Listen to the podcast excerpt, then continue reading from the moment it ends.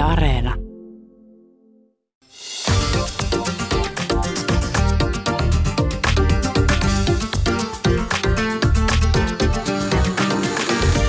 Yle Puhe, torstaisin kello yksi ja Yle Areena. Mahadura ja Ösperkan. Yle Puhe. Ja tervetuloa rakkaat kuulijat Mahadura Ösperkaniin. Tänään puhutaan ystävyydestä. Kuinka paljon ystävyyden eteen pitää tehdä töitä? Pitääkö tosi ystävyyden kestää ikuisesti vai voiko ystävästä erota? Studiossa vieraana vuorovaikutussuhteiden tutkija Ira Virtanen, joka on erikoistunut ystävyyteen, sekä toimittaja ja tuottaja Iida-Liina Huurtela. Tervetuloa vieraillemme. Kiitos. Kiitos. Tervetuloa minunkin puolestani. Ai että miten kutkuttava aihe. Tota, mä laitoin eilen Instagramiin kyselyä seuraajille ja Mahdura Ösperkanin kuulijoille, että, että mitä he ajattelee ystävyydestä ja siitä, että voiko ystävyydestä erota. Ja, ja wow, miten paljon tuli tarinoita ö, siitä, että miten ihmiset on jätetty, ystä, ystävät ovat jättäneet ja, ja he ovat nyt ex-ystäviä, tai sitten, että he ovat itse jättäneet. Ja tähän me syvennytään tässä lähetyksessä, mutta ihan aluksi Mä haluan kysyä teiltä kaikilta. Vähän haastetaan tässä al- alussa. Että koetteko te, rakkaat vieraat, että oletteko te hyviä, huonoja vai paskoja ystäviä? No mä voin aloittaa. Mä olen omasta mielestäni siis paskaystävä. Ihan tälleen rehellisesti sanottuna. Ää, en sen takia, että mä olisin jotenkin niin kuin hirveän epälojaali tai niin kuin huonoa seuraa tai jotenkin semmoinen niin kuin hirveä äkäpussi, vaan enemmänkin sen takia, että mä priorisoin oman aikani tosi mielelläni niin kuin ystävieni ja kaiken muun edelle. Et mulle se niin kuin oma itseni kanssa hengailu ja oleminen, niin se on mulle kaikkein tärkeintä. Ja niin kuin, sit kun Netflix ja sohva ja niin kuin viikonloppu kutsuu, niin sit niin kuin ihan sama minkälaisia savumerkkejä kaverit lähettää, niin sitten ne niin kuin unohtuu. Siis Iida-Liina, ihanan rehellis, rehellinen oot. Ö, ja, ja siis sulla on silti ystäviä. Mulla on paljon, siis kyllä, siis, no sehän tässä kreiseintä onkin, että mulla on paljon ystäviä. Siis niin kuin, se, niin kuin, ja ennen kaikkea silleen, niin kuin, että ei mun kaveripiiri nyt mitenkään ihan tajuttoman laaja ole, mutta siellä on niin kuin ehkä kymmenkunta ihmistä, että mä niin kuin ajattelen, että he ovat niin kuin ystäviä, että ne ovat niin kuin vähän jotain enemmän. Sellaisia tyyppejä, joille mä voin soittaa koska tahansa ja mihin kellon aikaa vaan. Iida-Liina, mun on pakko kysyä sulta, että pitääkö sun ystävät sua paskana ystävänä vai onko tämä ajatus, minkä sä olet itse luonut?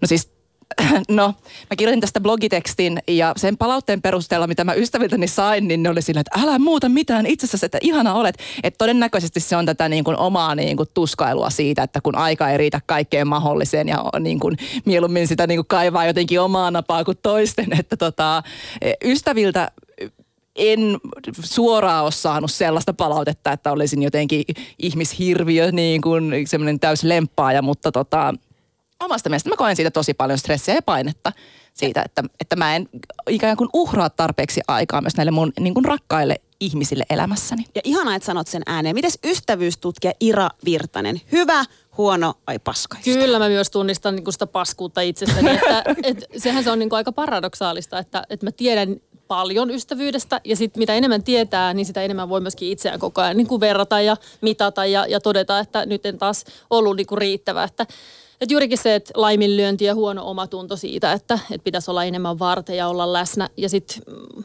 veikkaisin, että ystävät ei myöskään niin kuin mua ristiinnaulitsisi samalla mm. tavalla kuin itse, joka on mun mielestä ihan hyvä merkki siitä, että, että tiedostaa niin kuin niitä puutteita, halua paremmaksi, joka sitten taas niin kuin osoittaa sen, että ystävät on tosi tärkeitä.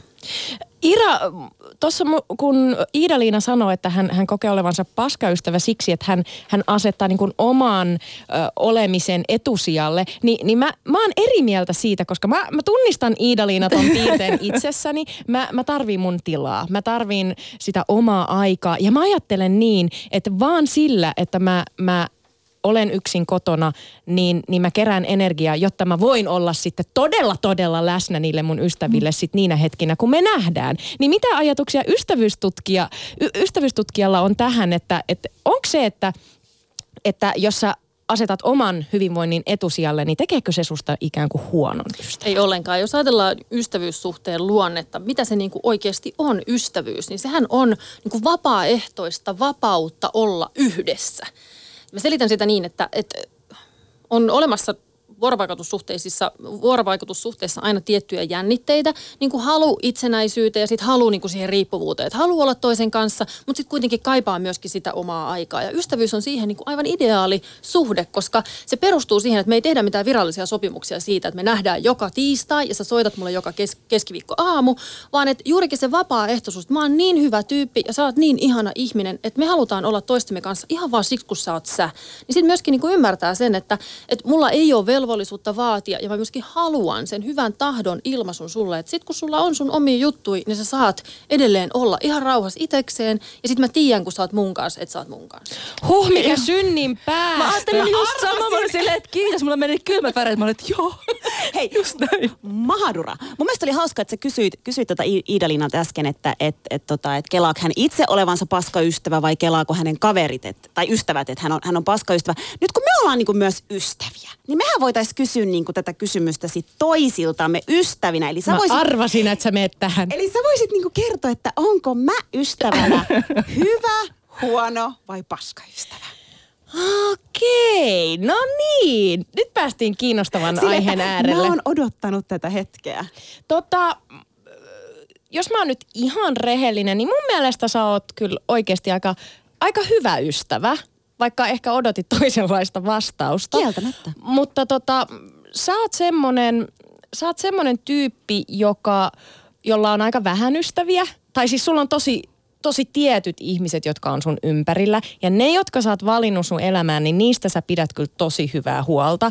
Välillä musta tuntuu, että sä käyttäydyt vähän niin kuin semmoinen äiti mua kohtaan, niin kuin pakan, pakonomainen, soittelet ja sit sä laitat viestit, että miksi et sä vastaa ja, ja mua ahdistaa. Mutta mä tiedän, että sä vaan rakastat mua ja siksi sä teet sen. Ja mä tiedän, että jos mä tarviin jotain, niin Jaamur kyllä on siinä, mutta sit sunkaan tappelu on todella raskasta.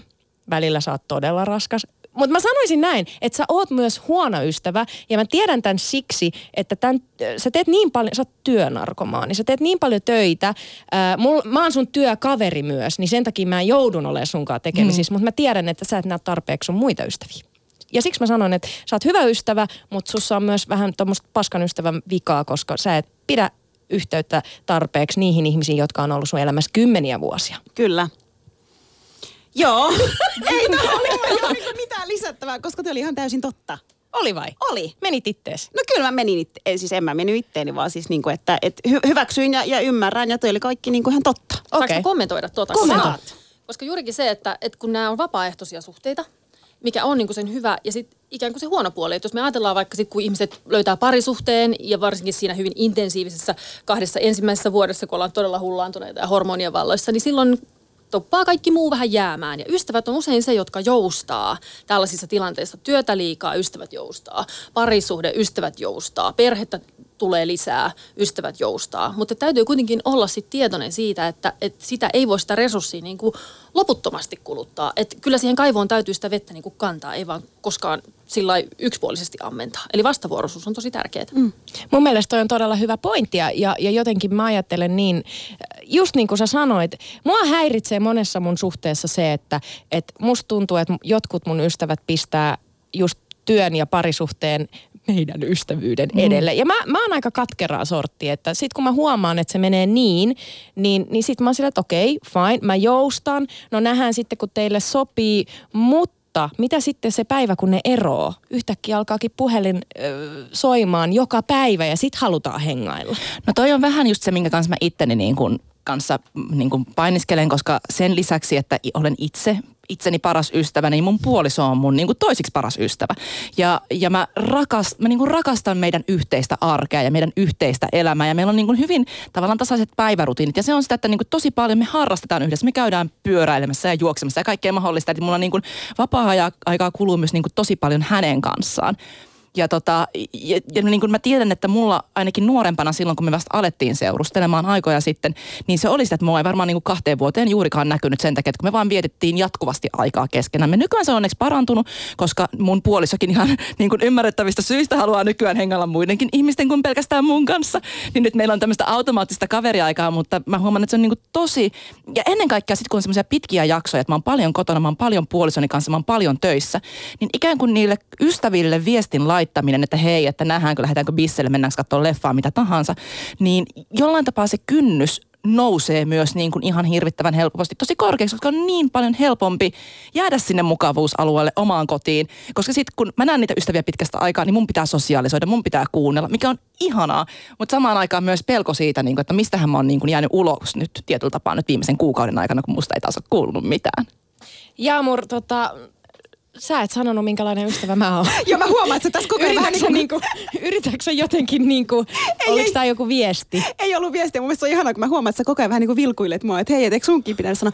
No siis, äh, mun pitää sanoa, että, no siis nyt mennään, niin, no vähän, vähän niin kuin sa- samoilla kuin, kuin miten säkin tota kerroit siitä, millainen, äh, mutta mä ehkä niin kuin aloitan siitä, että sä oot mun mielestä paskaystävä. Siksi, Kiitos. odota, paskaystävä siksi, että, että tota, öö, mä tiedän, että välillä sua on todella, todella vaikea tavoittaa ja saada kiinni. Mutta sä myönnät tämän myös niinku itse, että et, et tavallaan, että sua, sä et heti vastaa viesteihin tai että siihen voi mennä tosi pitkä aika, niin se on niinku mulle todella turhauttava. Ja mä en ole niinku tekstari-ihminen. Mä haluan aina niinku puhua. Sä sanoit mulle äsken, että, että sunkaan ei ole kivaa tapella. Kiitos samoin, johtuen juuri siitä, koska Susani tappelee niinku WhatsAppin kautta. Tiedätkö, että sieltä tulee sellaisia niinku romaanin pituisia viestiä.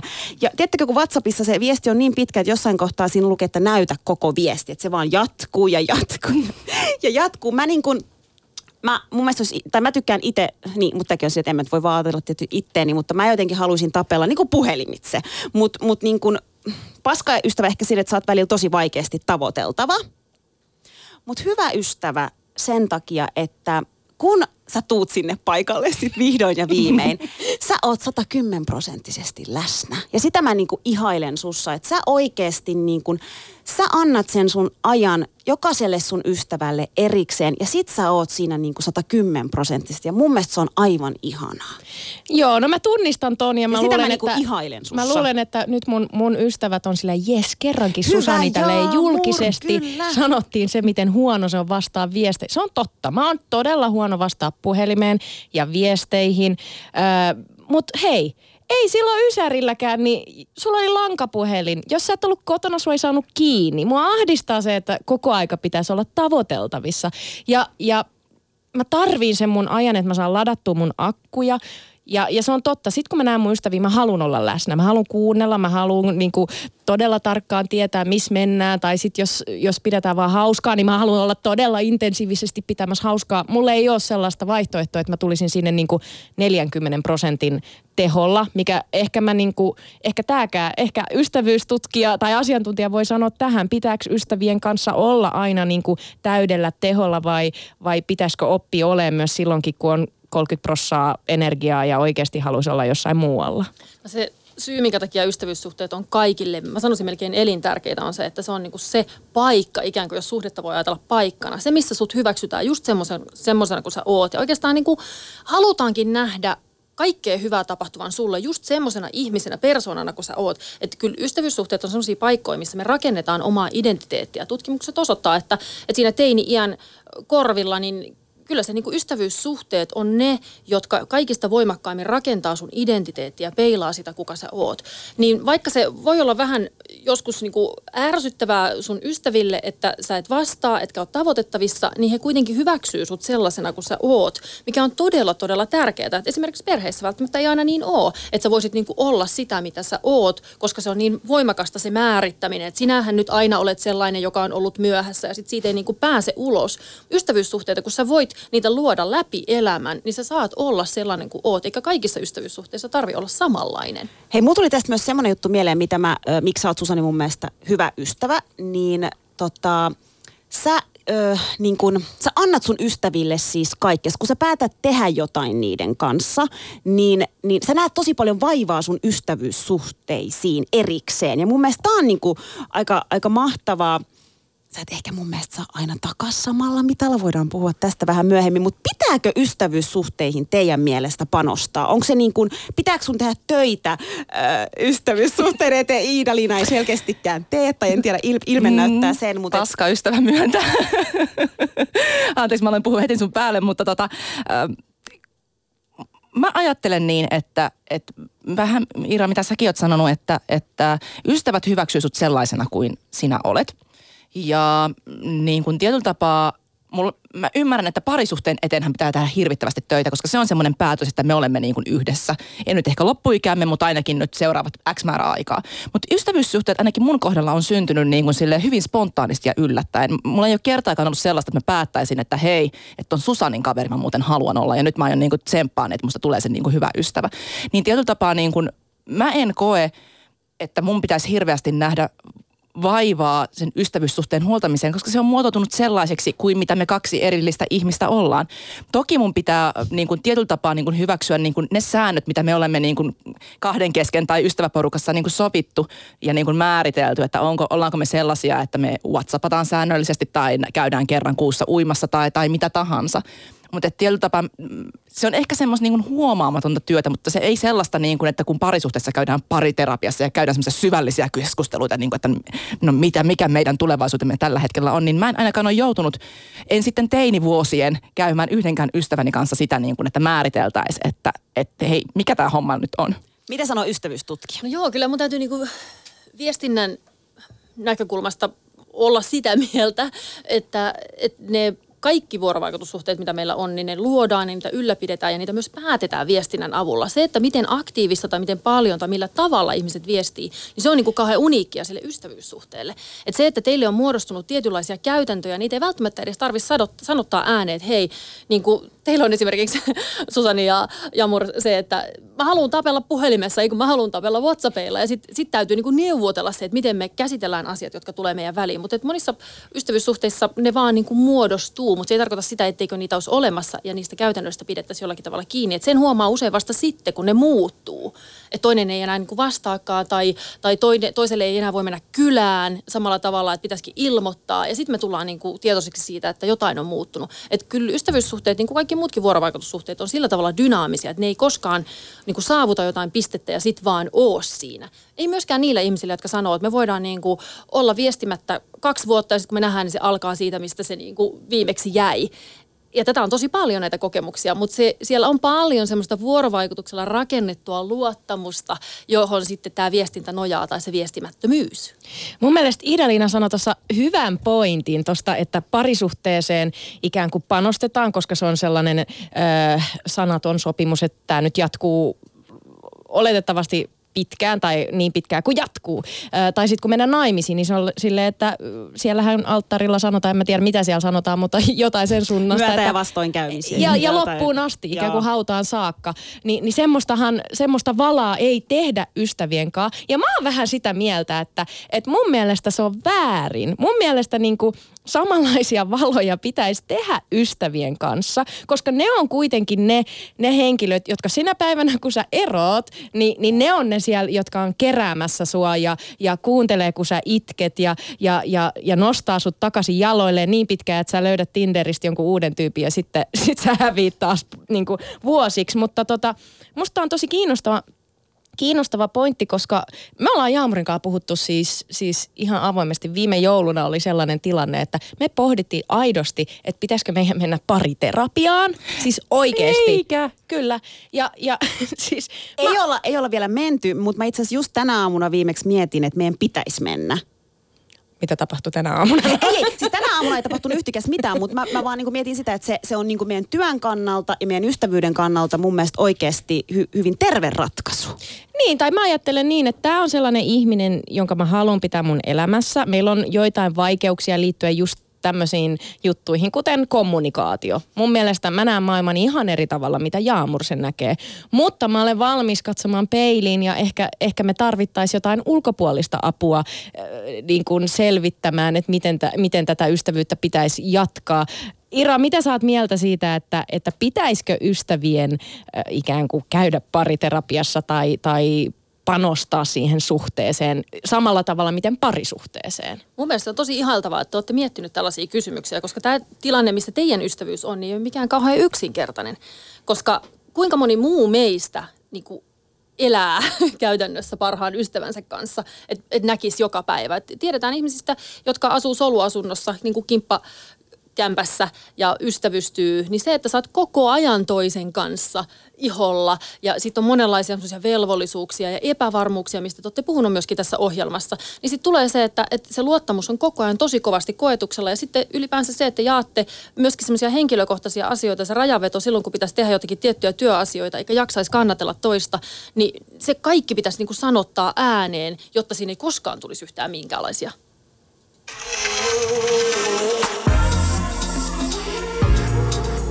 Maailma paranee puhumalla. Yle Puhe. Tänään puhutaan ystävyydestä. Studiossa vieraana ystävyystutkija Ira Virtanen sekä toimittaja ja tuottaja Iida-Liina Huurtela. Syvennytään seuraavaksi siihen, että mihin ystäviä tarvitaan. Niin, tämä on, tää on kiinnostava pointti, vaikka mä tässä nyt puhuin siitä, että pitäisi mennä pariterapiaan ja muuta, mutta toisaalta mussa asuu semmoinen pieni erakko, joka on sitä mieltä, että mä en tarvii, tai kauheita, voiko näin sanoa? Että mä en tarvii ihmisiä. Siis mun isä, okei okay, tämä nyt perustuu, mun pitää vähän taustottaa. Mä oon buddhalainen, mun isä on buddhalainen ja mun isä aina sanoo, että, että meidän pitäisi päästä siihen pisteeseen, että me ei olla riippuvaisia muista ihmisistä, jotta me voidaan saavuttaa se mielenrauha. Ja kun sulla on ihmisiä elämässä, niin, niin automaattisesti sul tulee draamaa niiden kanssa. Ja se her- järkyttää sun mielen rauhaa. Ainakaan mä en pysty todellakaan meditoimaan silloin, kun mä oon vihanen Jaamurille tai mun toisille ystäville, niin mä ymmärrän sen pointin siellä, mikä siellä on, että pidä ihmiset kaukana. Niin mussa asuu semmoinen pikku erakko Susani, joka on sitä mieltä, että ystäviä ei tarvita. Öö, mä oon tismalleen samaa mieltä. Ihan hirveetä. Mulla ei varmaan ole yhtäkään ystävää. anteeksi, mun on pakko sanoa tähän vielä. Ketään ei varmaan yllättänyt tää, että sä Ei, ja mä niinku jatkuvasti ihmettelen, että no onkohan ne ystävät enää tallella esimerkiksi tämänkään niinku haastattelun jälkeen, juttelukesession jälkeen. Tässä on uusia, tässä on uusia. Tässä on uusia. Ihanaa, mä tuun teidän ystäväksi. Jos otatte ei, kun mä en halua uusia ystäviä. Ai niin, niin se mä olikin. varjella niitä, mitä mulla on nyt. Mutta tota, mut just tää, koska niin kun, mä oon, uskon aika vahvasti siihen, että että voi olla jonkunlaista tietynlaista tunnekylmyyttä tai jotain niin kuin, musta puuttuvaa palasta tai jotain, mutta mä oon melko varma siitä, että mä selviäisin elämästä ilman ystäviä. Eihän se olisi niin kivaa. Niin kuin, että mä, mä ymmärrän sen, että mä tarvitsen ystäviä siihen, niin kuin, että he tuovat niin kuin, tosi paljon iloa mun elämään. Mutta tietyllä tapaa mä niin kuin, tunnistan itsessäni sen, että, että mä en ole kauhean ihmisriippuvainen. Ja niin kuin näin, että, että tietyllä tapaa mä uskon vahvasti siihen, että, että mä voisin selvitä elämästä läpi niin kuin ilman ystäviä, mutta olishan se niin kuin tosi tosi paljon rankeampaa ja tosi paljon niin kuin ankeampaa ja tylsempää ja sit just niin kuin, sit mulla olisi vaan ne niin kuin, en mä tiedä, meidän kerrostalon siivoja, jolle mä ehkä voisin jossain vähän sit sanoa, tai sitten kun mulla olisi tosi paha olla, niin mä varmaan maksaisin itteni terapiaan tai jotain. Pahinta olisi sitten, jos ei perhekään enää niin kuin hyväksyisi mua tämän takia, että musta on tullut semmoinen niin ihmishirviö jollain tapaa. Mutta niin mä tunnistan just tämän erakkoluonteen takia sen, niin kuin just mitä Susanne sanoi, että, että... No siis mun on pakko sanoa, että mä oon sit tossa niin kuin ihan eri, erilainen kuin te, koska mä oon siis todella ihmisriippuvainen. Ja mä oon tosi riippuvainen mun ystävistä, Susanikin tuolla nyökkää, se tietää. Ja huokas sama. ja toi, ei taas, ei oikein, oikein aikaan. Mutta se johtuu siitä, siis mä luin yhden semmoisen artikkelin, missä puhuttiin, että, että ystävät on vähän niin kuin ö, tavallaan kaukaisia serkkuja tai että niissä on niin kuin jotain tämmöistä niin kuin samaa. Se mun ystävyysriippuvuus johtuu siitä, että mulla ei ole ole sukulaisia Suomessa. Siis verisukulaisia. Mulla ei ole serkkuja täällä, mulla ei ole, tiedätkö, mulla ei ole niin kuin, siis ei ole, mulla ei ole mun ikäisiä su, sukulaisia yksinkertaisesti. Niin mä huomaan, että mun se riippuvuus niin jo, ystäviin johtuu sen takia, että mä yritän niin kuin varjella niitä ihan hulluna sen takia, koska ne on ikään kuin sitä mun perhettä jo. Siitä me ollaan paljon puhuttu Susanin kanssa. Mutta pakko myös sanoa, että paska ystävä on ollut viime aikoina senkin takia. Tämä on tosi ongelmallista, koska mä huomaan, anteeksi kaikki mun ystävät, mä pidän heitä itsestäänselvyytenä. Mä pidän heitä sellaisena, että kyllä ne on, että mä, mulla on 10 vuotta ton ihmisen kanssa, 25 vuotta, ei ne mihinkään mene. Ja siitä mä oon tosi iloinen, että mun ystävät on sanonut mulle ihan suoraan, että – ystävyys ei toimi tällä tavalla. Jos ei sulla ole aikaa, niin miksi me ollaan ystäviä? Mm. Mä ajattelisin, että, että meidän kannattaa ehkä tässä vähän sillä pysähtyä ja miettiä, että onko meidän helppo sanoa, että, että mä en sillä tarvii muita ihmisiä, koska meillä on niitä kuitenkin olemassa. no se voi ihmiset, olla myös joilla, sitä. Joilla ei todellakaan ole ystäviä ja kokee itsensä yksinäiseksi sekä niin kuin emotionaalisesti että sosiaalisesti, niin sitten ehkä he vois, niin kuin, mä koitan tuoda täällä vähän heidän ääntää sit siinä mielessä, että, että sit, kun me ollaan sosiaalisia olentoja, niin jos ei meillä ole ystäviä, niin mikään ei oikein yhdistä meitä siihen sosiaaliseen kollektiiviin. Et meidän on vaikea tulla omaksi itseksemme, niin kuin yltää siihen potentiaaliin tai ylipäänsä niin kuin merkityksen tämä meidän, meidän elämää ilman toisia ihmisiä. Et ystävät on usein niitä, kun aletaan kelaamaan taaksepäin, että joo, että no silloin opiskeluaikana mä oli aika semmoinen bilehiiri ja siihen liittyy muita ihmisiä, joiden kanssa mä oon bilettänyt. Tai että, että sit työelämässä niin mulla oli niin kuin vaikeita paikkoja, mutta sitten yksi mun kollega, niin vitsi, me ollaan edelleenkin ystäviä, vaikka me mentiin sitten eri työ, töihin niin kuin myöhemmin, mutta että me pidetään yhteyttä ja voidaan puhua niistä. Että olipa se silloin hullua, kun me luultiin, että niin kuin maailma kaatuu, jos me ei edetäkään tässä duunissa ja nyt me ollaan ihan muualla. Että, että se on osa sitä meidän koko elämän tarinaa, on nämä ihmiset, jotka on vapaaehtoisesti halunnut jakaa sitä polkua meidän kanssa. Ja siksi on niin kauhean tärkeää, että meillä on ystäviä. Ira, sä nostit niin tärkeän poitin esiin. Mä nyt on tässä vähän, vähän huidellut tässä lähetyksessä ja vähän, vähän niin hakenut, pro, provosa, provosoinutkin äh, just sillä, että, että mihin mukaan ihminen tarvii ystäviä. No nyt jos mä oon ihan tosi rehellinen, niin, niin mä koen olevani välillä todella yksinäinen. Juurikin siitä syystä, että, että teen töitä Jaamurin kanssa. Jaamur asuu Turussa. Mun ystävät jossain kohtaa ymmärsi sen, että okei, Susani tekee nyt tosi paljon töitä, jolloin jolloin hekin ikään kuin antoi mulle sen tilan, että teen nyt töitä ja sulla on varmaan tosi kiire. Jolloin mä olen nyt tässä siinä tilanteessa, että ei ne välttämättä laita mulle viestiä, koska ne ajattelee, että mulla on kiire ja ni, sit niillä on tullut mu- muita menoja ja muita ystäviä ja muita kuvioita. Niin, niin oikeasti mä, rehellisesti mä voin olla monta päivää, voi mennä viikkojakin, että kukaan ei laita mulle viestiä. Oikeasti. Niin onko se sitten kiva?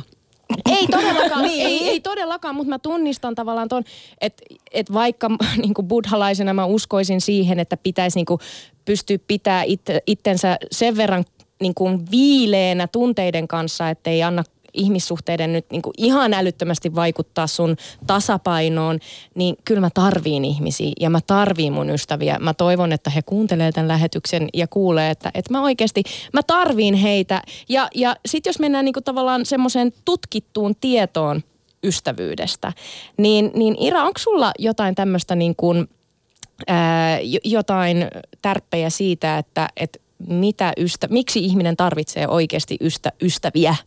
No kyllä se palautuu siihen, että me saadaan toisilta ihmisiltä tukea, sosiaalista tukea. Ja se voi olla niin kuin monenlaista, mutta se on niin kuin se vahvistusta sille, kuka sä oot, hyväksyntää, välittämistä. Nämä on niin kuin kauhean keskeisiä asioita. Se voi olla niin kuin siitä välittämisestä ja läheisyydestä aina sitten sinne semmoiseen välineellisyyteen, eli ihan niin kuin muuttoapua esimerkiksi. Ja se, että sä tiedät, ja juuri niin kuin edelleen palaan siihen vapaaehtoisuuteen, että, että sun veljen tavallaan niin kuin täytyy tulla sitten kantaa sun muuttolaatikoita. Mutta jos sun ystävä, joka on kiireinen, niin kuitenkin ottaa sen lauantai vapaaksi niiltä omilta lepopuuhiltaan tai harrastuksiltaan ja tulee auttaa sua siinä muutossa, niin tekeehän se sut aika merkitykselliseksi. Sun olemassaolo on tosi tärkeää. Ja tämä on se, mihin me tarvitaan toisia ihmisiä, että me voidaan peilata heihin niin kuin sitä omaa merkityksellisyyttä tässä maailmassa. Ja se, että jos meillä ei ole sellaisia ihmisiä, jotka niin kuin ikään kuin meille heijastaa takaisin sitä, että sun olemassaolo tässä todellisuudessa on tärkeää, niin silloin siinä tulee aikamoinen aukko siihen elämän kokemukseen. Ja mä löysin, löysin tämmöistä niinku tutkittua tietoa, tietoa siitä, että, että ihan fyysisestikin ihminen voi siis paremmin, jos sulla on ystäviä. Kuulemma tutkijoiden mukaan me pidetään parempaa huolta meidän terveydestä, koska me koetaan, että meillä on ihmisiä, jotka välittää meistä, niin se saa meidät ikään kuin huolehtimaan itsestämme. jos meillä taas on sellainen tunne, että kukaan ei välitä, se aiheuttaa sen, että ihmiset saattaa laiminlyödä itseään ja omaa terveyttään. Ja tämä oli tosi kiinnostavaa, että, että tutkimusten mukaan jos sulla on ystäviä, niin ihminen kestää paremmin kipua, Kyllä. fyysistä kipua. Esimerkiksi jos ajatellaan tätä sosiaalista tukea, niin tiedetään jopa sydänleikka- avosydänleikkauksista ihmiset toipuu nopeammin, kun heillä on rinnalla joku siinä vierellä istumassa ja lukemassa vaikka lehteä tai juttelemassa mustaa huumoria heittämässä sun tilanteesta, että voitte yhdessä nauraa. Niin se tarkoittaa sitä, että silloin kaikki tämmöiset stressihormonit laskee ja haavatkin paranee nopeammin. Että ei ole mistään merkityksettömästä suhteesta kysymys. Ja niin kuin musta tavallaan tähän vähän liittyen, niin kyllähän ne ystävät tuo ihan hirvittävästi niin kuin sisältöä päivään. Itse asiassa mä aloin tässä just kelaamaan, että mun parhaimmat niin kuin ystävyyssuhteet ja läheisimmät ystävyyssuhteet on tullut niin kuin työn kautta. Siinä vaiheessa, kun mä oon jo aikuinen ja käynyt niin kuin ollut töissä, niin mulla on esimerkiksi tosi monta sellaista ystävää, jonka kanssa me on tehty siis vähän saman tapaan kuin mitä te teette nyt niin kuin, ö, töitä yhdessä, niin samalla intensiteetillä ja tavalla. Ja sitten mä muistan aina, kun sit työpaikkaa on vaihdettu, niin se jännitys siitä, niin kuin, että säilyykö tämä ystävyyssuhde vai ei. Ja parasta on sitten se, niin kun, sit kun se työpaikat siirtyy seuraavaan työpaikkaan, niin löytää uusia ystäviä, kuten esimerkiksi nyt niin kun, ä, Tuomas ja Alina, kanssa me tehdään tätä 20, 30, 40 podcastia, mikä on ihan tajutonta. Meillä ei ole mitään yhteistä tietyllä tapaa. Tuomas on 40 mies, Alina on ruuhkavuosia elävä mutsi ja mä oon kaksi, yritän elää 20 niin kuin parisuhteessa elävän nuoruutta. Ja niin kuin meillä ei ole mitään tavallaan paperilla yhteistä. Mutta silti meillä niin se homma toimii niin hyvin, että me tehdään paitsi töitä yhdessä, me niin harrastetaan tätä podcastin tekemistä esimerkiksi yhdessä. Ja sen lisäksi me vielä niin viestellään vapaaehtoisesti vapaa-ajalla vähän, että oo, pidetään live-seuranta jostain temppareista esimerkiksi, no mitä mieltä tosta käänteestä ja tosta käänteestä. Ja me ollaan opittu tuntemaan toistemme huumorintaju niin, että toiset ymmärtää aamuisin lähettää mulle söpöjä koirakuvia ja siihen tyyliin. Että niin kuin, Iidalina, sä nostit hyvin siis ton, että et, et, niinku uusia ystäviä. Kuinka kauan te olette siis tehnyt tätä teidän 20, 30, 40 podcastia? No siis me ollaan tehty tätä ihan vasta siis pari kuukautta. Ja me okay. ollaan tunnettu näiden Tuomaksen ja Alinan kanssa kaksi vuotta. Mä muistan siis, ja tämä oli sillä tavalla jännä, mä niin leimaannun Tuomakseen välittömästi työhaastattelussa. Tuomas työhaastatteli, mutta sinne mä olin niin välittömästi tästä ihmisestä mä tykkään. Mikä oli ihan crazy, meillä ei ole tosiaan mitään yhteistä keskenämme.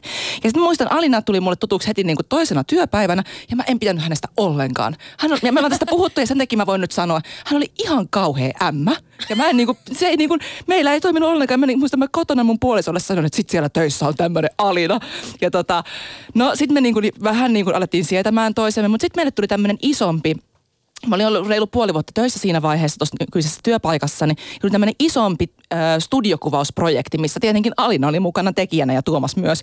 Ja sitten kun me jouduttiin olemaan viikko studiossa keskenämme, niin sitten se niin kuin lähti. Ja sitten me niin kuin siitä hetkestä lähtien ollaan oltu niin kuin jollain tapaa tosi erottamattomat. Ja, tota, ja sitten huomattiin jossain vaiheessa, niin kuin, että no meidän niin kuin tämä ystävyys on mennyt niin kuin aika lyhyessä ajassa niin diipiksi ja syvälliseksi, että me halutaan esimerkiksi podcastissa tai blogissa niin kuin avata näitä kaikkia kaikkia mahdollisia elämään liittyviä kiemuroita. Se on ihan valtavan mahtavaa. Se antaa niin, kuin niin paljon energiaa ja iloa päivään ja semmoisen niin kuin luottamuksen tunteen, että, että he hyväksyvät minut sellaisena kuin minä olen ja minä hyväksyn heidät. Ja meidän ystävyytemme on muodostunut tällaiseksi niin kuin kummalliseksi niin kuin symbioosiksi, missä niin kuin lähestulkoon kaikki tehdään yhdessä. Mennään kot- omiin koteihimme on sentään niin kuin nukkumaan vielä. Eli sä, sä oot niin kuin Iida-Liina tota, saanut uusia ystäviä aikuisiellä. Kyllä. Koska mä oon niin kuin, siis mä, mä tiedän, että mä oon myös vähän niin kuin, en mä tiedä, onko mä niin kuin hirveän vaikea ehdoton tämän asian kanssa, mutta mä niin kuin sanoin, että mä en halua uusia ystäviä. Siis, ja, ja mä ennen kuin tota, tapasin ö, e, erään ihmisen nimeltä Susani Mahadra, olinkin siis sille, että mä en halua aikuis iällä enää uusia ystäviä. Mun kaikki ystävyyssuhteet sille, että mulla on kaikkien kanssa about alle yli kymmenen vuotta.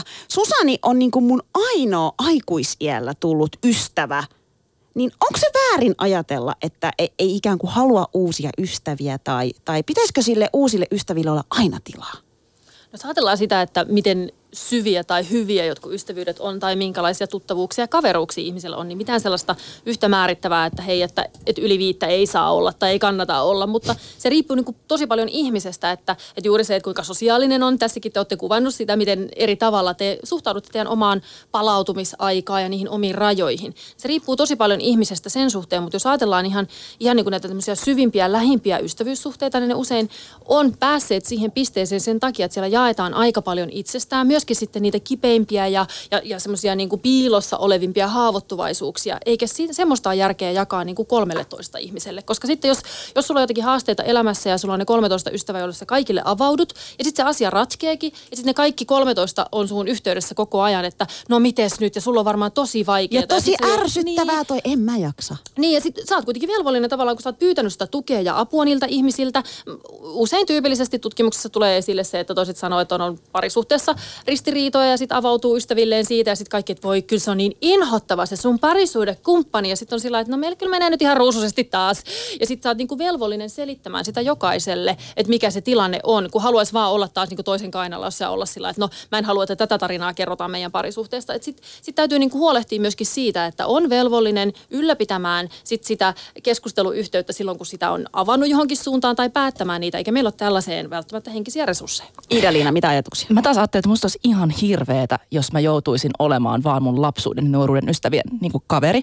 Koska tota, mä niin kuin, mulla on niin kuin lapsuudesta ja nuoruudesta jäänyt muutama niin kuin semmoinen rakas ystävä, joiden kanssa niin kuin osan kanssa ei pidetä juuri ollenkaan yhteyttä, mutta siellä on se, niin kuin mistä vähän puhuttiin, semmoinen maaginen yhteys jollain tavalla edelleen. Mutta Mutta noin niin kuin lähtökohtaisesti, niin esimerkiksi lukioikänä mä olin aivan erilainen ihminen kuin mitä mä nyt oon. Ja se siinä onkin kauheata, että sit kun tapaan niitä niin kuin ihmisiä, jotka on ollut siihen aikaan kymmenen vuotta sitten mun elämässä, niin ei meillä itse asiassa ole niin kuin mitään yhteistä. Niin musta tuntuisi aivan jotenkin hirvittävältä asialta, että mun pitäisi jotenkin niin kuin pelkästään vaalia tätä ystävyyttä jonkun niin kuin yhteisen muiston takia. Ja sen takia mun mielestä nämä aikuisian ystävyyssuhteet, mitä mä nyt oon saanut tässä viimeisen viiden vuoden aikana solmia, niin on mun niin kuin jollain tapaa tosi paljon rakkaampia, koska siinä me ollaan niin kuin molemmat aikuisina tietyllä tapaa vähän niin kuin kypsempinä kuin silloin niin kuin teiniään myllerryksessä.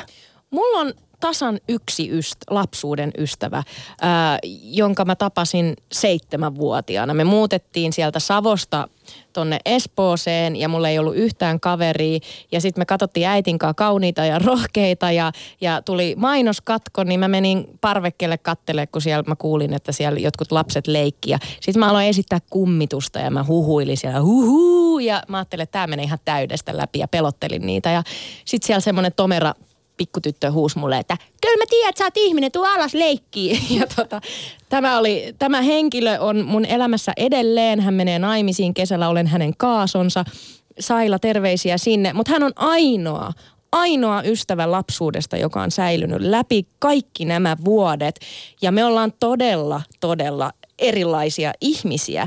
Ää, mutta joku syvä siellä kuitenkin ikään kuin pysyy ja pitää meitä yhdessä. Ja mä koen, että mä tarviin mun elämään edes yhden tai, tai kaksi ihmistä, jotka näkee mun koko elämänkaaren kehityksen. Näkee millainen mä oon ollut ja millainen mä oon tänä päivänä ja ikään kuin, että ne ymmärtää, mitä kaikkea mä oon läpikäynyt. Ja tämä yksi ihminen tietää sen. No sit päästään siihen kysymykseen, että, että monesti puhutaan siitä, että et, et no, pitääkö tai voiko kolmekymppisenä sen jälkeen ää, solmia uusia ystävyyssuhteita. Että et eikö ne nyt niin kuin Jaamur on sitä mieltä, että hänellä on ne ystävät, mitä hän tarvii, niin, niin se on ikään kuin siinä. Mitä ajatuksia tämä teissä herättää? Ystävyyssuhteita voi solvia ihan niin kuin vauvasta vaariin. Se onkin mun mielestä tosi siistiä ystävyyssuhteissa. Ja musta oli hienoa, niin kuin Ideliina, sä puhuit tuossa aikaisemmin siitä, että sun kumppani on sulle ystävä. Sehän on ystävä, jonka sä oot sopi, solminut aikuisiällä. Ja kauhean hyvä, niin kuin näin nyt ystävyystutkijan korviin, se, että, että parisuhdetta voi ajatella ystävyytenä, koska kyllä mä toivoisin, että ihmiset tarkastelis myöskin niitä romanttisia suhteitaan siitä näkökulmasta, että jos ne perustetaan ystävyydelle, sille, että ollaan vapaaehtoisia, hierarkiattomia, eli toinen ei toista parempi tai ylempänä tai toinen ei aina päätä asioista ja toinen vaan joustaa.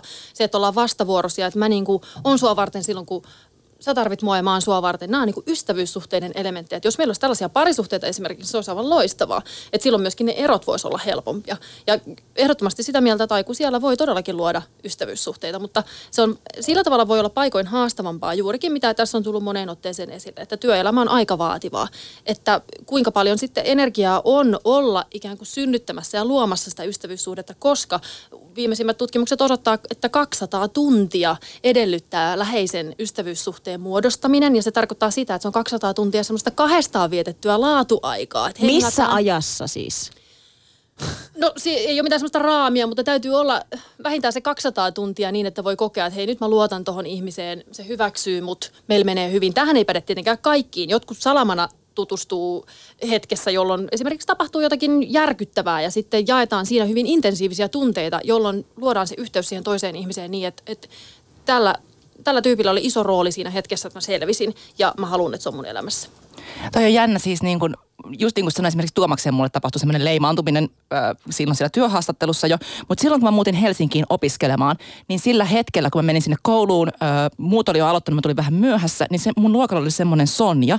Ja niin kuin välittömästi niin kuin jotenkin tuntui, niin kuin, että sillä hetkellä kun meidän katseet kohtas ensimmäisellä kerralla, niin meillä leimahti semmoinen ystävyys. Että se ei vaatinut tätä 200 tuntia ennen kuin se luottamussuhde syntyi, mutta tota, niin kuin, eh, mun mielestä nämä aikuisien ystävyydet on tietyllä tapaa kaikkein parhaita, koska siinä myöskään ei ole niin ihanaa kuin lapsuuden ystävien ja näiden nuoruuden kavereiden kanssa on muistella menneitä ja näin, mutta myöskään tietyllä tapaa ei ole sitä taakkaa. Niin kun, mä ajattelen sitä myös vähän taakkana just sen takia, että kun mä oon ollut tosi erilainen silloin nuorempana ja niin kun, tietyllä tapaa nämä ihmiset on oppinut tuntemaan mut niin kun just tällaisena, eikä siinä kontekstissa, että minkälainen pietarsaaralainen nuori mä esimerkiksi on ollut mä sanon tuohon ihan nopeasti sen, että et, et mäkin on ihan eri ihminen kuin mitä mä olin nuorempana. Mä oon ollut semmoinen äh, todella kiltti, liiankin kiltti ihminen, jonka yli on kävelty. Mulla on ollut paljon ystävyyssuhteita, missä mä oon ollut se joustava ja sitten mulla on aina ollut semmoinen dominoiva äh, paras ystävä, joka ikään kuin pompottaa mua. Ja, ja, ja mulla on särkynyt sydän sen takia monta, monta kertaa mun elämän aikana. Ja, ja nyt jotenkin musta tuntuu, että 25-vuotiaasta eteenpäin mä oon ihan eri, aivan eri mm. ihminen, aivan täysin eri ihminen. Ja nykyään kokeilkaapa vaan kävellä meikäläisen yli. Voin sanoa, että vaikeeta on, mutta, mutta, mutta jotenkin... Ää, se, minkä takia musta on hienoa, että mulla on tämä yksi ystävä, joka on nähnyt sen, niin se aina sanoo mulle, että, että onpa hienoa Susani nähdä se, että sä et enää ole ovimattona ihmisille, vaan, vaan osaat jo seistä ö, omin kaksin jaloin ja pidät No, tämä mun mielestä todentaa sen, mitä aikaisemmin puhuttiin siitä, että, että se ystävyyssuhde on niin kuin sitä elämän tarinaa. Eli sitten tosi monet ihmiset munkin haastattelututkimuksessa tuntee suurta ylpeyttä siitä, että he voi sanoa, että me ollaan oltu ystäviä 30 vuotta. Koska ensinnäkin se osoittaa sen, että joku haluaa vapaaehtoisesti hengata mun kanssa näin pitkään. niin me ollaan pystytty, me ollaan onnistuttu jossakin yhdessä. Ja sitten se, että, että me hyväksytään toinen toisemme, vaikka me oltaisiin hyvin erilaisissa töissä tai perhetilanteissa, niin se, että, että mulla on aina kuitenkin sulle aikaa kertoo jotain sun ihmisyydestä. Ja, ja sen takia se lapsuuden ystävä on varmasti sulle tärkeä. Mulla on itsellä esimerkiksi tatuointi mun hyvän ystävän, lapsuuden ystävän kanssa, jonka mä oon tuntenut kolmevuotiaasta asti. Meillä on rusetit varpaissa ja me ollaan sillä tavalla niin kuin sitouduttu toinen toisiimme, että, että vaikka sitä ei ole tällä tavalla sanotettu ääneen, mutta me haluttiin ottaa ne tatuoinnit, koska hän on ollut aina mun elämässä ja hän tulee aina olemaan mun elämässä.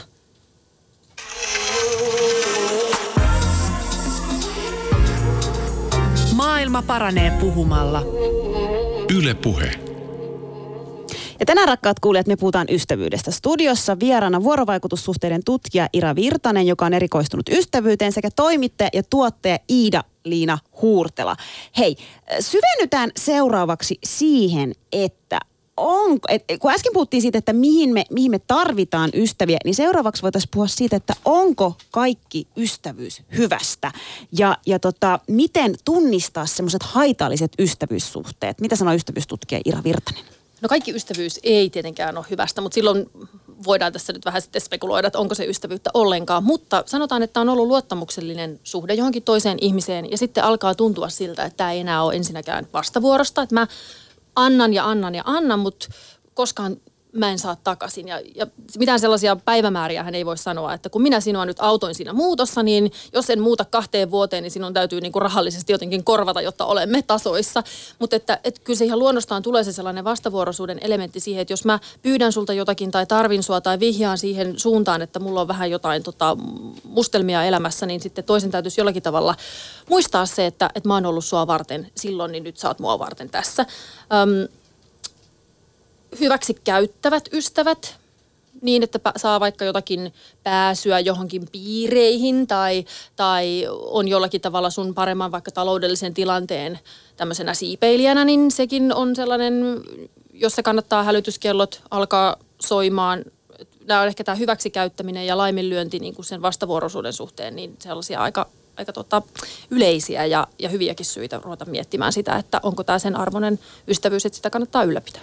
Mä ehkä lisäisin niin kuin omasta kokemuksestani myös semmoinen, että sellainen ystävyyssuhde, jossa minun täytyy kauheasti muuttaa tai esimerkiksi pienentää itseäni jollain tapaa, niin se on myös oman kokemukseni mukaan haitallista. Mulla on joskus ollut jotain tällaisia ihmissuhteita elämässäni, niin kuin rakkaitakin ystäviä, mutta sitten yhtäkkiä huomaakin sen, että okei, okay, mennään aina tämän toisen ehdoilla tietyllä tapaa. Ja sitten se, että jos hänellä menee huonosti, niin mä niin kuin kelan, että no voinko mä iloita siitä, mitä kaikkea kivaa mun elämässä on, vai onko se niin kuin väärin. Ja, ja siinä mä koen, että, että se ei niin kuin ole oikein.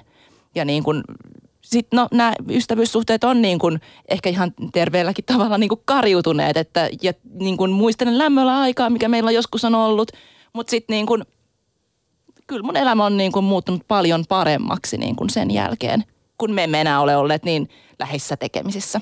Onko teillä semmoisia ihmissuhteita, missä te olette oikeasti tun, tunnistanut sen, että tämä on jollain tavalla myrkyllinen, joko se toinen henkilö on myrkyllinen, tai mitä jos itse olette olleet myrkyllisiä siinä suhteessa tai toksisia jollain tapaa? olen ollut myrkyllinen ja minulle on oltu myrkyllisiä. No niin. On. Siis joo, nyt mä oon niinku tosi, tosi rehellinen ja mulla on siis kariutunut, ö, loppunut kaksi ystävyyssuhdetta. Eli voin sanoa, että olen eronnut ystävästäni ja minut on myös jätetty ystävänä. Ja tota, tämä ensimmäinen keissi, missä missä mut jätettiin ystävänä, niin se, se meni oikeastaan sille, että et tota, hän oli siis mun koulukaveri, lukiokaveri ja me oltiin vielä tosi pitkään lukion jälkeenkin ystäviä. Niin lukion jälkeen me el- elämäntilanteet vähän muuttu. Hän muutti Helsinkiin, mä jäin Turkuun ja, ja tuli niinku koulukeissejä esiin ymmä muuta. Niin tota, mä tulin todella, todella mustasukkaseksi hänelle. Siis aivan todella muus, mä niinku katkeroidun, tiedätkö, että hän lähti Helsinkiin ja, ja mä jäin sinne Turkuun ja hänen elämä näytti niin paljon paremmalta. Ja sitten mä vaan jotenkin niin kuin tiuskin hänelle kaikesta ja mä niin kuin myrkytin sitä suhdetta itse. No, kas auta vaan kuule, lähdin itse Tornion opiskelemaan. Ja sitten mä tajusin, kun hän oli aina mulle jotenkin sanonut, että et sä Jaamur ymmärrä, että ei se Helsingissä asuminen niin ihmeellistä, että mä oon tosi yksin, hän sanoi mulle. Mä muutin Tornioon opiskelemaan ja mä olin al- alkuaikoinaan niin kuin aika yksin, kun ei vielä tekö tuntenut ja tiennyt porukkaa. Niin siinä kohtaa mä niin kuin tajusin, mutta mä tajusin tämän niin kuin pari vuotta sen jälkeen, kun meillä oli vähän jo niin kuin välittekö menty, että me ei oltu pahemmin tekemisissä. Niin tota, Mä halusin laittaa hänelle viestiä ja pyytää anteeksi sitä mun huonoa käytöstä. Hän ei ikinä antanut mulle anteeksi. Hän ei Ai. ikinä vastannut siihen viestiin. Sitten meidän niin kuin toinen frendi oli kysynyt häneltä, että hei, että mikäs tää, niin hän sanoi, että ei, tiedäkö, että ei hän enää niin kuin lähde tohon, että et, et hän ei halua olla tollasessa niin kuin, tollasen ihmisen kanssa ystävä. Ja vielä tänä päivänä, kuulkaa, tota, voin sanoa, että Suomen Turun keskusta on tosi pieni ja me monesti törmätään. Hän kääntää katseen pois. Hän ei ikinä antanut mulle anteeksi. Ja mä tiedän, että mä oon haluan- syyllinen. Mä haluan kysyä ystävyystutkijalta, oliko tämä Jaamurin ystävän päätös, onko se ihan ok? No täytyy sanoa, että, että on se tietenkin ok niistä tarpeista käsi, josta ihminen tulee. Että mehän ei voida tietää sit kaikkea sitä, jos ajatellaan, että mihin se palautuu, on usein se, että kun me halutaan tulla hyväksytyksi, niin sitten se hylätyksi tulemisen tunne on, on niin kuin se, mitä me halutaan ihmisenä välttää viimeiseen pisteeseen asti. Ja sitten nämä rakentuu hyvin pitkälti siitä meidän niin kuin lapsuuden erilaisista kokemuksista. Se, että kuinka vahvasti mä sitten koen, että mä tuun hylätyksi, kun toinen ei olekaan mua varten silloin, kun mä tarvitsen. Ja, näihin on niin kuin vaikea mennä sanomaan, että, että hei nyt, nyt sä oot tehnyt väärin. Että kun puhutaan vuorovaikutussuhteesta, niin silloin molemmat vaikuttaa siihen. Se on kuitenkin tosiasia, että, että ystävyyssuhteet juurikin siinä vapaaehtoisuudessa, niin me ei voida toista pitää tai hänen niin kuin, ajatuksia suhteessa sinuun määrittää tai edes niin kuin, vaatia olemaan tietynlaisia. Et sitten niitä asioita täytyy käsitellä itsekseen, mikä on joskus tosi raadollista siinä tilanteessa, kun ei saa minkäänlaista selitystä ja se loppuu kuin seinään se ystävyys. Niin silloin se, että työstää sitä yksin, on voi olla niin kuin todella pitkällinenkin prosessi. Että olisi aina hyvä saada jonkinlainen ö, selitys, jos ei siltä toiselta ihmiseltä, niin ainakin niin, että pystyy itse selittämään sen vaikka sitten nuoruuden kypsymättömyydellä tai niillä sellaisilla erilaisilla haasteilla, jotka siinä kohtaa haastoi sitten hänen resurssissa niin paljon, että hän ei pystynyt sitä käsittelemään eikä ole vieläkään valmis siihen. tässä mun toisessa keisissä, missä mä sanoin, että mä oon itse myös niin kuin päättänyt ja jättänyt, jättänyt ystävän, niin tota, siinä oli taas semmoinen tilanne, että mä koin, että se ystävä vaati multa tosi paljon ja mä en yksinkertaisesti vaan pystynyt antamaan hänelle niin kuin sellaista ystävyyttä, mitä hän olisi multa toivonut. Ja mä monesti myös sanoin hänelle, hänellä oli itsellään vähän semmoinen vaikeampi elämän vaihe ja, ja, ja tilanne menossa, niin mutta mä sanoin hänelle sen ihan suoraan, että tiedätkö mitä, että mä en vaan pysty enää olemaan sun ystävä. Ja mä oon tosi pahoillani. Ja sitten se oli siinä. Toimiks mä siinä oikein? Toi kuulostaa mun mielestä tosi, tosi ihailtavalta, koska aika harvoin ihmiset silloin, kun ystävyyssuhteet etääntyy, alkaa väljähtyä, niin aika harvoin ihmiset ottaa sen puheeksi. Että parisuhteet on siinä vähän erilaisia, että, että se myöskin tulee aika näkyväksi se, että kun joku pari eroaa, koska se on sosiaalisesti myöskin niin näkyvää se, kun tullaan ulos kaapista parisuhteena, että hei me ollaan yhdessä, me seukataan. Kun mm-hmm. se, että, että ystävät vaan sitten niin on, kun se on aika sellainen äh, niiden kahden ihmisen välinen, mutta ei koskaan niin kuin missään tyhjiössä. Että kyllähän sitten niin kuin juurikin tämmöisiä kuulin sitten kolmannelta osapuolelta, että näin se puhui sinusta, niin ne on sitten niitä mahdollisuuksia saada joko vähän sellaista vääristynyttä tai sitten ihan semmoista relevanttiakin informaatiota siihen, että minkä takia se ystävyys vähän väljähtyy. Mutta mun mielestä tosi hienoa, että sä oot ottanut asian puheeksi, koska viestintä on se, mikä usein näitä ratkaisee ainakin sitten, että jos halutaan mennä eteenpäin. Mä oon tosta kateellinen, niin kuin suorastaan kadehdin, että sulla on ollut oikeasti noin paljon munaa, koska mä välttelen konflikteja aika paljon. Mä en niin kuin jaksa tuhlata aikaani riitelyyn, enkä semmoisen niin turhaan vatvomiseen ja sumplimiseen. Ja mä huomaan, mä en ole virallisesti katkaissut yhtäkään ystävyyssuhdetta, enkä mä niin kuin, kukaan ei ole myöskään katkaissut välejä niin kuin muistaakseni ainakaan muun kanssa.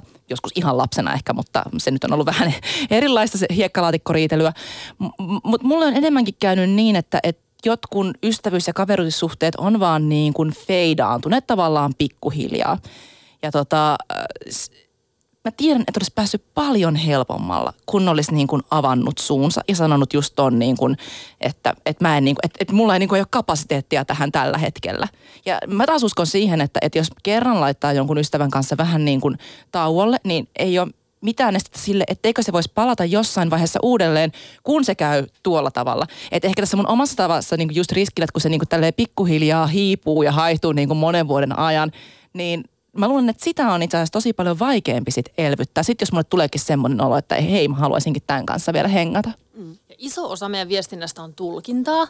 Että se, mitä lopulta pääsee meidän suusta ulos, niin, niin se olisi niinku se, mihin kannattaisi erityisesti kiinnittää huomiota. Ei siihen, että mitä mä oon niinku omassa päässäni dialogissa jotenkin päättänyt siitä, että, että miten nämä asiat menee. Että kyllä konfliktit on usein tosi hyvää informaatiota. Että kun mä mietin niinku teitäkin, Jaamur ja Susani, että, että jos teillä on välillä semmoisia yhteenottoja, niin sehän ei ole millään tavalla negatiivista, koska se kertoo sitten toiselle, että hei, Aisa, ajattelit noin. Sori, mä en yhtään tajunnut, että sulla oli tuommoinen tunne. Tai Aisa, luulla, että, että mä en ole tehnyt mitään. Hei, tässä on niinku tämä tiedosto 18 sivua, mitä mä oon kirjoittanut seuraavaa ohjelmaa varten. Että sori, sori, sori. Että nyt meillä on ollut joku viestintäkatko. Että konflikti niinku kertoo toinen toisilleen lisää toisista ja mitkä asiat on tärkeitä, mitkä on merkityksellisiä, mitkä taas on mulle sillä että hei, että no älä tollasta, tollasta niinku kanna harteillas, että voidaan unohtaa saman tien. Että kyllä, niin kuin sanoit, niin se, että ystävyyssuhteet, jos ne jossakin vaiheessa vähän väljähtyy, niin se ei tarkoita, että niihin voisi niinku tekohengittää lisää ilmaa ja tulla entistä läheisemmäksi. Mä oon ollut itse todella konfliktikammonen kanssa ja, ja mä pelkään tappelua ystävien kanssa ja välttelen sitä viimeiseen hetkeen asti. Ne tappelut, mitä mulla on mun, mun ystävien kanssa, on semmoista mököttämistä ja se kuuluu siihen suhteeseen. Mökötetään pari päivää ja yksi ei vastaa toisen viesteihin ja se on ihan fine. Me tiedetään, että kyllä tämä tästä jossain kohtaa.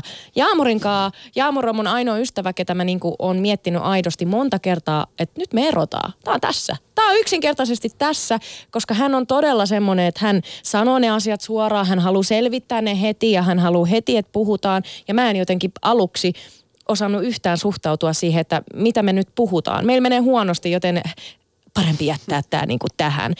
Ja se on vaatinut multa sen, että – että mun pitää tulla vastaan, oppia tappelemaan hänen kanssa, kun hän haluaa, että, että puhutaan kasvotusten, niin sitten sit on ikään kuin ollut pakko puhua kasvotusten. Mutta milloin Ira ja myös Iidaliina teidän mielestä tullaan siihen pisteeseen, että nyt tässä ei enää auta se, että me kohdataan ja istutaan alas ja vaihdetaan viestejä, vaan nyt oikeasti tilanne on se, että me ollaan ajauduttu umpikujaan, tästä ei enää selvitä, nyt erotaan ystävinä. Goodbye. No mä en ole ammattilainen tässä, mutta mä sanoisin, että varmaan siinä vaiheessa kun niin kuin enää ei halua, kun ei huvita, kun on semmoinen, niin kuin, että, että ton naama niin kuin ärsyttää mua niin paljon muutenkin, että, niin kuin, että ei, ennen kaikkea ehkä siinä vaiheessa, kun tulee semmoinen niin tietynlainen väliinpitämättömyys toista kohtaan. Että, niin kuin, että mulle loppujen lopuksi on ihan sama, että, että jatketaanko me ystävinä vai ei. Että tavallaan helpompaa olisi, jos ei oltaisikaan ystäviä. Niin mulla, niin kuin, mun mielestä tämä niin kuin on se piste. Että jos ei kummallakaan ole halua enää olla ystäviä, niin miksi sitä pitäisi – niin kuin sit välttämättä ehdoin tahdoin jatkaa, ot, vaikka oltaisiin oltu niin kuin 20 vuotta ystäviä tai vaikka vain kaksikin vuotta. Ja kyllä jokaisella ihmisellä on ystävyyssuhteessakin oikeus niihin omiin yksityisyyden rajoihin. Et jos niitä jatkuvasti ylitetään tai toinen pyrkii jollakin tavalla työntämään tai rikkomaan niitä, esimerkiksi sillä, että et ei anna sun olla niin itsenäinen kuin sä tarvit olla. Ja, ja se on niin yksi elementti ystävyyssuhteissa, että toivotaan toiselle hyvää. Jos hän sanoo lähtevänsä vaihtooppilaaksi Boliviaan, niin toivotetaan hyvää matkaa. Voi sanoa, että mun tulee tosi ikävä sua, mutta totta kai mä toivon sulle parasta. Mutta silloin kun tulee niin kuin esimerkiksi vallankäytön elementtejä siihen, että miksi sä oot tässä ja niin kuin, miksi sä, ja sun ei kannata ja e, alat niin kuin kyseenalaistaa niitä motiiveja, mitä sillä toisella on, että ajatteleeko hän sun parasta. Ja sitten jos se jää vähän semmoiseen niin kuin, jankkaavaan tilaan, tilaan ikään kuin, että sitä semmoista negatiivista kierrettä ylläpidetään vaan siksi, että saisi pidettyä sut niin kuin siinä ringissä tai olemassa olevaa suhdetta, jonkalaiseksi se on jo niin kuin muodostunut, että siitä saa jotain itselleen, saa uhriutua tai jotakin tämmöisiä kielteisiä asioita, jotka vie sun voimavaroja, niin silloin on mun mielestä ihan hyvä miettiä sitä, että, että ottaa niin kuin ainakin isosti etäisyyttä tai sitten sanoo sen ystävyyden irti. Mä mietin sitä myös, myös tavallaan siltä kantilta, että, että kun eletään täällä Suomessa ja individualistisessa yhteiskunnassa, niin ollaanko me joskus liian itsekkäitä? Että me ei olla valmiita panostamaan ihmissuhteet. Heti kun tulee semmoinen fiilis, että äh, tää on vähän vaikeaa, toi nyt vähän ärsyttää mua, toi nyt sovi mun elämäntilanteeseen, niin, niin, niin sitten ikään kuin tulee se, että no, ei olla enää ystäviä ja tullaan jätetyksi. Mutta on jätetty ja yksi ystävä jätti mut muutama, muutama vuosi sitten. Hän kutsui mut öö, kahville. Meillä oli aivan sairaan mahtava suhde. Me tehtiin kaikkea yhdessä ja meillä oli tosi kivaa. Ja sitten hän vaan sanoi, että hän ei pysty enää olla mun ystävä. Ei mitään muuta. Ja mä vaan, mä muistan, se oli ero. Mä itkin. Me istuttiin kahvilassa, mä itkin, hän itki. Sitten hän lähti niinku kävelemään sieltä kahvilasta. Ja edelleen mä oon sitä mieltä, että miksi sä jätit mut? Me oltais voitu, me oltais voitu niin kuin yrittää selvittää asiat. Että et, päästikö hän liian helpolla irti hyvästä ihmissuhteesta? Ainakin mun mielestä se oli hyvä. No kuulostaa siltä, että, että siellä oli niin kuin tällä ihmisellä se jotakin asioita, mitä hänen täytyy selvittää itsensä kanssa.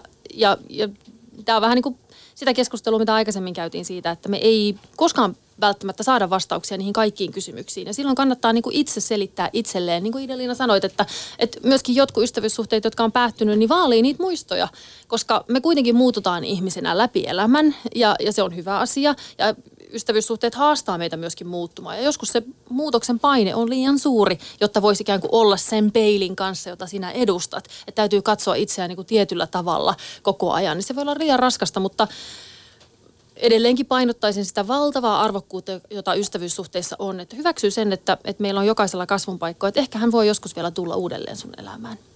Ja tuosta kasvamisesta mun mielestä just tämän takia niin kuin työkavereiden väliset ystävyyssuhteet on parhaita, koska silloin pitää pysyä, pystyä olemaan ammattimainen myös niissä riitatilanteissa ja ennen kaikkea riitatilanteissa vaikka Alinan ja Tuomaksen kanssa podcastia tehdessä, niin, niin kuin mä tiedostan sen, että vitsi, tuolla on tyhmät mielipiteet, mutta sitä myös niin kuin oppii ulkoistamaan itsensä. Nämä nyt on nämä asiat, mitkä riitelee ja sen takia se ystävyyssuhde myös kantaa. Tähän loppuun meillä on pari minuuttia aikaa, niin tota, mä haluaisin kysyä teiltä, että miten minä me kaikki tässä studiossa voidaan kehittää omia ystävyystaitoja. Monestihan me peilataan muihin, että mitä muissa on vikana, mutta miten me voidaan itse kehittää itseämme ystävänä?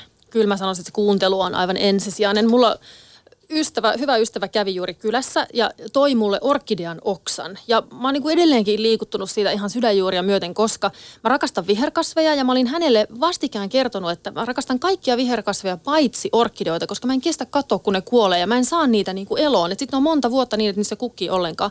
Ja hän toi mulle orkidean oksan ja sanoi, että tämän sä saat antaa kuolla, kun se on vaan oksa, mutta nauti siitä nyt. Ja musta niin kuin se, että hän oli todella kuunnellut ja, ja ymmärsi, mikä mulle on tärkeää, vaikka hän viisi veisaa viherkasveista. Jotenkin se, että se mun erityisyys oli hänelle niin, niin tärkeää, että, että hän on niin kuin ollut niin voimakkaasti läsnä ja mä oon, niin kuin saan olla hänen elämässään tällä tavalla läsnä niin kuin ihan omana ittenä. Niin se, että, että kuuntelee toista niin kuin tämmöisellä korvalla, niin se on, se on olennaista. Mä lisään tuohon, että, että mä olisin ehkä enemmän sit läsnä. Eli että mä olisin se kaveri, joka olisi ja ystävä, joka näyttäytyisi enemmän myös fyysisesti, eikä vaan tuolla niin kuin somemaailmassa. Iidalina, aiotko tällä lähetyksen jälkeen laittaa kavereille ystäville viestiä? No mä vähän jännittää, niin kuin, että mitä tästä nyt kaikkea sanottaa, mutta kyllä, aivan varmasti.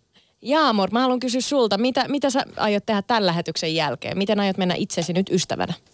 No mun pitää siis ehdottomasti antaa lisää aikaa mun ystäville. Mä siis tajusin, että tälläkin viikolla, tiedätkö, mä oon silleen, että no niin, nyt mä soitan tolle ja nyt mä näen tätä. No enpä taas kerran tehnyt sitä, mutta myös ehkä tavallaan, tiedätkö, se, että sä muistat niitä vaikka sillä yhdellä viestillä. Ihan vaan niin kuin, että kysyy kuulumisia. Jos ei yksinkertaisesti vaan ehi näkee, niin siihen mä aion panostaa.